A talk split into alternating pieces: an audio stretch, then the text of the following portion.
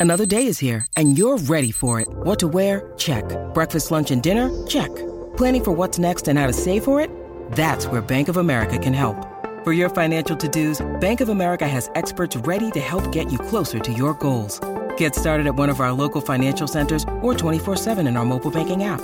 Find a location near you at bankofamerica.com slash talk to us. What would you like the power to do? Mobile banking requires downloading the app and is only available for select devices. Message and data rates may apply. Bank of America and a member FDIC. Uh, time to talk football now, and uh, joining me is Chris Milicich to do just that. The uh, coach at uh, Takapuna, former New Zealand under 20s coach as well. G'day, Chris. How you doing? Good, Ricardo. Yourself? Yeah, good, mate. Good, and uh, good to see the Phoenix back to winning ways because they've had a habit of playing good football, scoring goals, getting ahead in games, and then um, throwing it away. Yeah, look, it was good to see them uh, get a result. Uh, you know, the last five games they've lost two and drawn one and won two, so it's it's pretty erratic. And I'm sure they're going to want to go over the next sort of nine odd games to the end of the season to get a run of really positive results as they push to make the top six. Yeah, I mean, the, the whole league has been a bit erratic, to be honest, isn't it, um, Chris? If you look at it and you look at the way the table is, I mean, that 3 0 win uh, for the Phoenix has them currently sitting in fifth place on 24 points. Um, I mean, the bottom of the league's only eight points further back, and the top of the league's 10 points up. So it's actually quite a congested league, and everybody, bar Melbourne City at the top, have lost at least four games. Yeah, look, it is a really congested table, and you know, nine games, 27 points to play for. Even Western United, who are currently sitting 12th in the competition, uh, could easily push themselves into the top six um, with a with a run of really, really good positive results. And nobody's actually sitting there saying, "Look, we're going to win the five, six, seven, or eight games in a row." At this stage, there's so many wins, losses, draws, and everybody's sort of record that it's going to be very, very difficult to pick who's going to be in the top six and which sort of position they're going to be in. And even Melbourne City, I'm not 100% sure that they'll, they'll be in the top six, obviously. I'm not sure that they, they can win it because they should win it. Uh, but there are times when you just look at the, even their results in the last five, they've had two draws and a loss. So not even they are really humming along with plenty of wins and plenty of three point results. Yeah, I mean there is some correlation to last season, isn't there? Because Melbourne City was were, were cruising at the top of the table and then got to the end of the season and lost the grand final against Western United. So they have got form for doing that sort of thing. Yeah, the weird thing about the A League, which is one of the very few leagues, apart from the, probably the one in the MLS, etc., it has a playoff system. So really, winning the league doesn't seem to gain you any benefits, apart from you get some home home semi-finals and you miss games, etc. But it's no guarantee you're going to win it. And a team that comes, you know, sixth and suddenly get a raft of wins, uh, sure, it's more difficult for them, but there is just as much ability to win as uh, as a team that comes first in the league. So um, I'm, I'm, going to be interested to see what Melbourne City do over the next sort of period. Um, whether they sort of rest a few players, take a couple of losses, and then kick themselves so they get real momentum heading into the playoffs, so that they can actually go through and win the grand final. Surely they want to win the grand final. Uh, whereas teams that are sort of chasing them, I mean, I look at the table right now, Wellington Phoenix are playing Central Coast Mariners next up, and if they win that, um, they would be on the equal points, and the goal difference would probably allow the Wellington Phoenix to uh, get closer and closer to where Central Coast could easily find themselves sitting in third if, if, they beat Central Coast Mariners. Yeah, yeah, it's a tight league, all right, mate. Tight league. Hey, uh, no A League, uh, Liberty A League this weekend. Um, there is a uh, women's international window, and that means the football ferns have been in action, and there's about five of the Phoenix women's team in that ferns side. Um, I think you know, against the US, the top team in the world who won the last two World Cups, you can forgive a couple of uh, reasonably one sided losses. But when you're at home against a team in Portugal who are only two places different to you in the standings, you can't be losing 5 0. That was ugly, mate, and it doesn't uh, bode well for the World Cup. No, we've probably got two, maybe three proper games left before the World Cup kicks off in June. And currently, at the moment, there's no clear playing model, there's no clear uh, ability in possession. Then their marking defensively seems to be lacking understanding, and they're really a team that uh, looks a bit rudderless and leader, leadership or directionless is probably a better word. Uh, but then again, the football ferns, no matter how many Olympics have been to and World Cups again, they don't exactly win a lot of those games. And unfortunately, I feel the women's game worldwide is actually work, walking and running away from where the football ferns are currently placed. And so maybe that is a true indication of where the football ferns are in relation to some of the, the better nations around the world as they take women's football more and more seriously. Yeah, I mean, you look at that team. I know you're on the outside looking in, but I mean, what would be the first thing that you would do as a coach with that team on the on on the, you know on the practice field? Pretty much make them very clear what their roles and responsibility in defensive positioning around the around the field, especially in and around the defensive third. Uh, when you've got opposition players tucking away balls with nobody within three to four metres of them, there's obviously a miscommunication or misunderstanding of how and when and why you've got to be there. So there was a simple goal. I think it might have been the fifth goal against Portugal. Uh, you know, we got caught in possession. Girl, a woman goes down the line, she crosses the ball, and the player on the far side just runs in and taps it in. And the player tracking back is nowhere near her. And so my question is then, well, whose role and responsibility was it? Who's going to get there? And when should they have been moving? So it's maybe it's not a coaching issue, maybe it's an understanding issue, but to suddenly go to a back three and then say you want to have a new style of playing or a new system, well, you've got to do a tremendous amount of work on the defending side, especially in around your box, because at international level, if you make one mistake, it's a goal. Um, and we've got to keep goal games really tight. So to do that, you've got to defend first. And the one thing about when you learn how to defend properly within a system, you actually have the ability to have a platform for you to attack. At the moment, the possession seems a little off the cuff, but it's off the cuff because there's no real defensive structure in there that says, right, when we win the ball, these players are here, and this is how we're going to use the ball to play our way out of these areas to become far more dangerous in attack. Um, we New Zealand can't open themselves up and think we're just going to outplay teams when a lot of the teams are physically and uh, tactically better than we are. Well, I'll tell you an example. We were I was lucky enough to go to Barcelona recently, and I saw the women's uh, facility there that they've got the Barcelona. Uh, there's four perfectly manicured fields. There's a gym right back to it, and we watched one of the Barcelona players, obviously coming back from an injury, and her movement and what they were making her do, she was flowing. And the one thing from me as a coach, if you see a team and players are flowing, they have an ability to kick the ball, they move the ball, and everything goes smoother.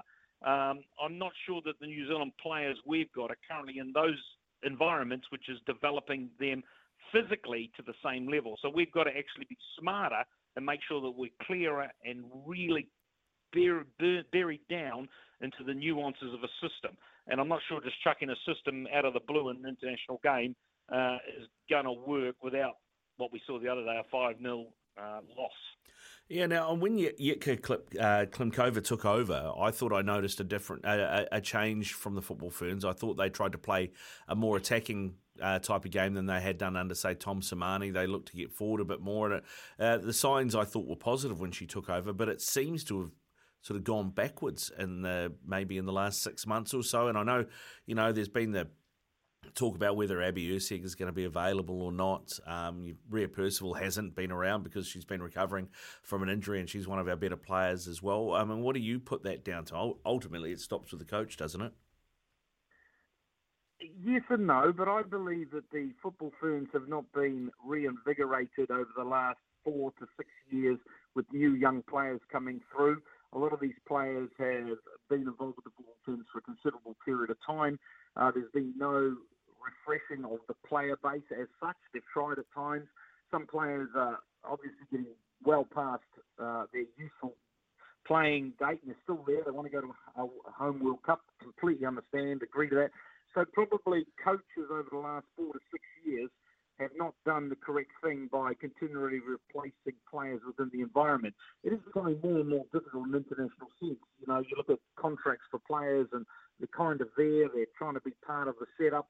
To remove them and to bring younger players in, is, and all teams are starting to struggle this, and, uh, seems to be mainly into the the um, the female playing spectre, where teams are struggling to refresh the teams as players see it as their opportunity to uh, get a living and start to move forward. So there's still the same principles of continuing to refresh the team is really important. Alex Ferguson is probably one of the greatest managers ever. Um, every year continually renewed his team and his coaching team. So he never let staleness and he never let players just rest on their laurel. As soon as you were getting close to your use by date, uh, you were sold. I think that sort of mentality has to come through, especially in the international game, where we've got more and more young players uh, going into decent environments. And let's not forget ourselves, uh, you know, a few years ago we had a team that came third in the world with probably what I consider one of the world-class goalkeepers at an under-17 level, and yet she's not playing. I know there's all sorts of injuries, all sorts of things, but there was that opportunity. So now we're going to a World Cup in, you know, five, six months, and girls that could have got anything to maybe up to 20 internationals now are still sitting there with one, twos, and threes. So uh, it's been a long-term issue of the refreshment of the team and keeping up to date with the huge and enormous explosion of women's football around the world, where serious coaches, serious sports scientists, and serious development of individual players is taking place. And we're probably doing nothing close. So they're actually inching in some cases and exploding away from us in other areas. Yeah, it's an interesting one because I mean, I you know have talked uh, to several players, to several coaches as well about uh, the situation at the Ferns in terms of goalkeeping stocks. And I mean, at the moment, on paper at least, it looks pretty good. Anna Leat has been going really well at Aston Villa in the WSL. Uh, you've Vic Esson up at Glasgow Rangers. Erin Naylor is obviously the experienced keeper who's been around for a long, long time. You've got Lily Alfeld who's had injury problems this year but had a great season uh, with the Phoenix last year, and Brie Edwards is coming through as well.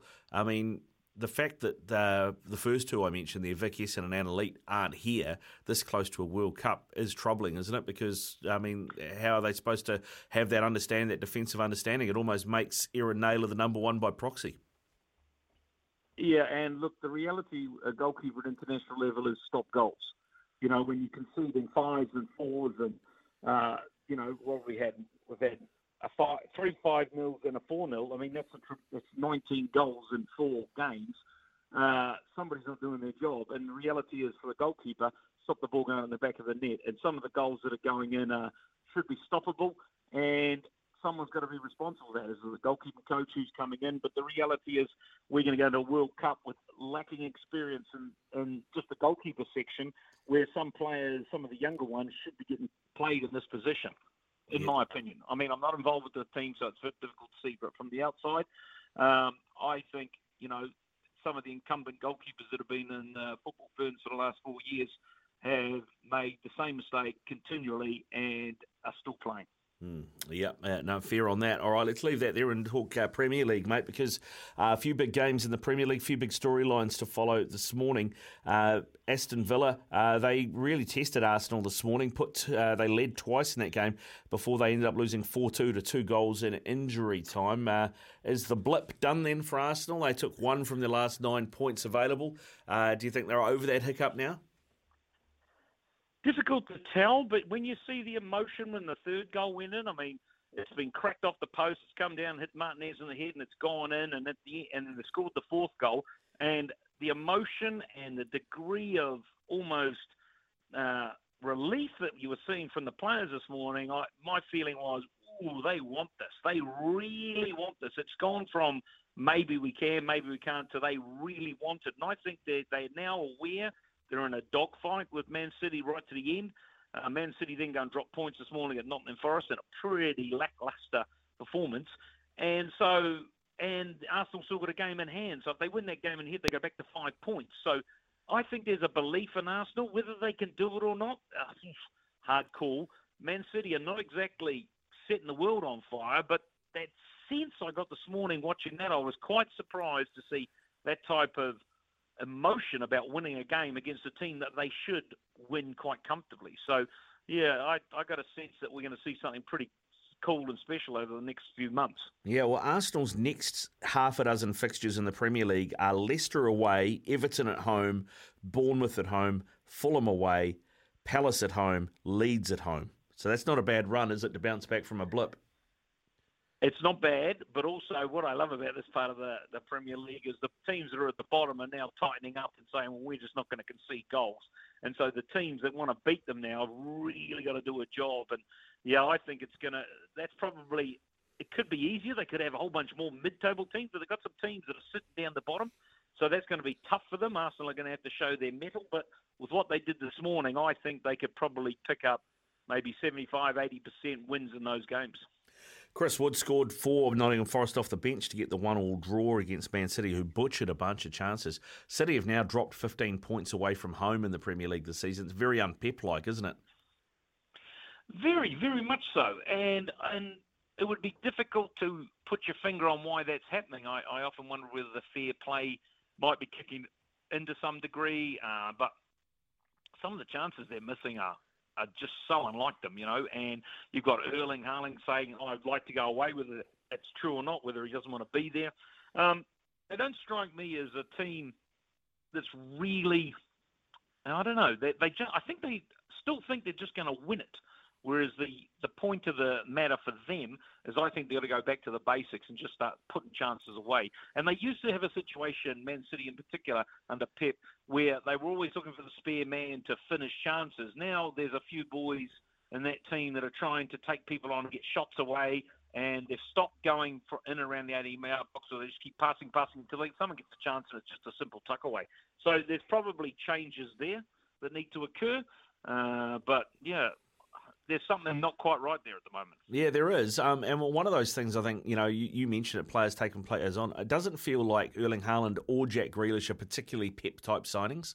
I wonder if they, they have the director of football or the whoever runs the club that's just gone. You know what? I'm going to uh, I'm, I'm, I'm, playing fantasy football here.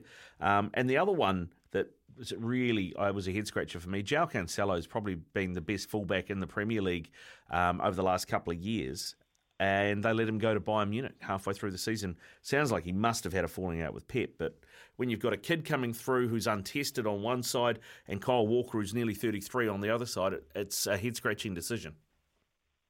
Well, it's head scratching because it doesn't show any future proofing or any sort of future development of where they are. So the question I would have is Pep getting ready to walk? Um, or is the football director in charge of some of these signings and he's decided what's going to happen because I was I was very confused as to why they, they signed Grealish.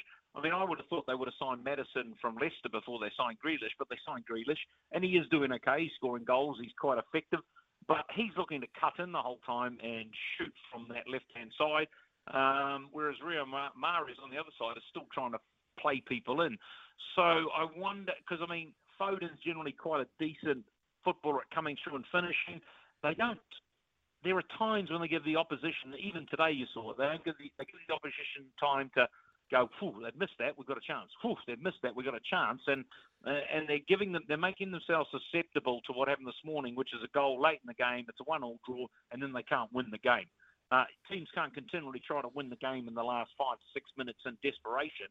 Whereas before, Man City would just outplay all over the park and might be two or three up at half time, and that's becoming less consistent than what it was. Uh, finally, Chris, before I let you go, mate, um, Chelsea nil, Southampton one. Um, Southampton were the bottom club in the in the Premier League, or they still are actually. Uh, but Graham Potter, um, things aren't going particularly well for him, and you know you look at the amount of money that has been spent. Um, I think uh, what are we talking here? They've won just uh, two of their last 14 games, they've lost to Southampton, they've lost to uh, Dortmund. They've, uh, they've scored one goal. They've got no wins in their last four games. They currently sit 10th in the uh, in the Premier League, and he's got a win percentage of just 29.41. How long has he got, do you reckon? Oh, who knows? It could be tomorrow. It could be the end of the season. It depends how harsh or how hard the American owner wants to be.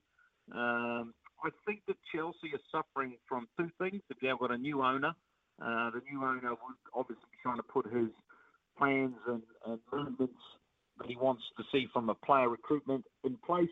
Uh, Graham Potter's come in. Uh, personally, I always thought Potts came in too early. Um, he was doing really, really well, and I thought he should have stayed there. Uh, but I'm not sure that anybody could turn down a massive club with a massive offer.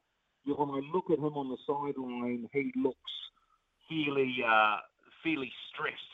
the words to, to be honest. When you see the pictures when he first walked in, he was you know he looked quite bouncy and he looked really sort of fresh faced, and now he's looking haggard. And it's a job that I think that for many people it's just a little bit beyond what you can do from an emotional point of view. Um, but I'm, you know, no reason to feel sorry for him. If they fire him, they're going to have to pay him out, and he'll walk into a job tomorrow. Uh, he's a very, very good coach and a very, very good manager, and he's a really good guy. He was part of my A license course uh, when I did it in the UK in 2008, and I spent some time talking to him the course. He's a he's a top top person, and he'll bounce back. Um, but I wouldn't write him off yet. It depends. Giving them time, a bit like Arteta at Arsenal. If you give them enough time, they can implement their ideas. The players can get used to it. You know, that changing room could be full of people that one don't believe should be should should be there, shouldn't be there, whatever, and all sorts of things need to happen. Um, they were starting a downward spiral before he walked in, clearly from people getting fired. And then you also can't ignore the fact that Southampton fired their coach last week, and there's a new coach, and they get the blip from having a new coach, and everybody's trying to make the team again. So there's lots of things there, but he is he could be a dead man walking at the moment, that's for sure. Yeah, indeed. All right, Millie. Hey, listen, mate, thanks very much for your time. Go well and enjoy the rest of your Arvo, eh? Thanks, Ricardo. Cheers, mate.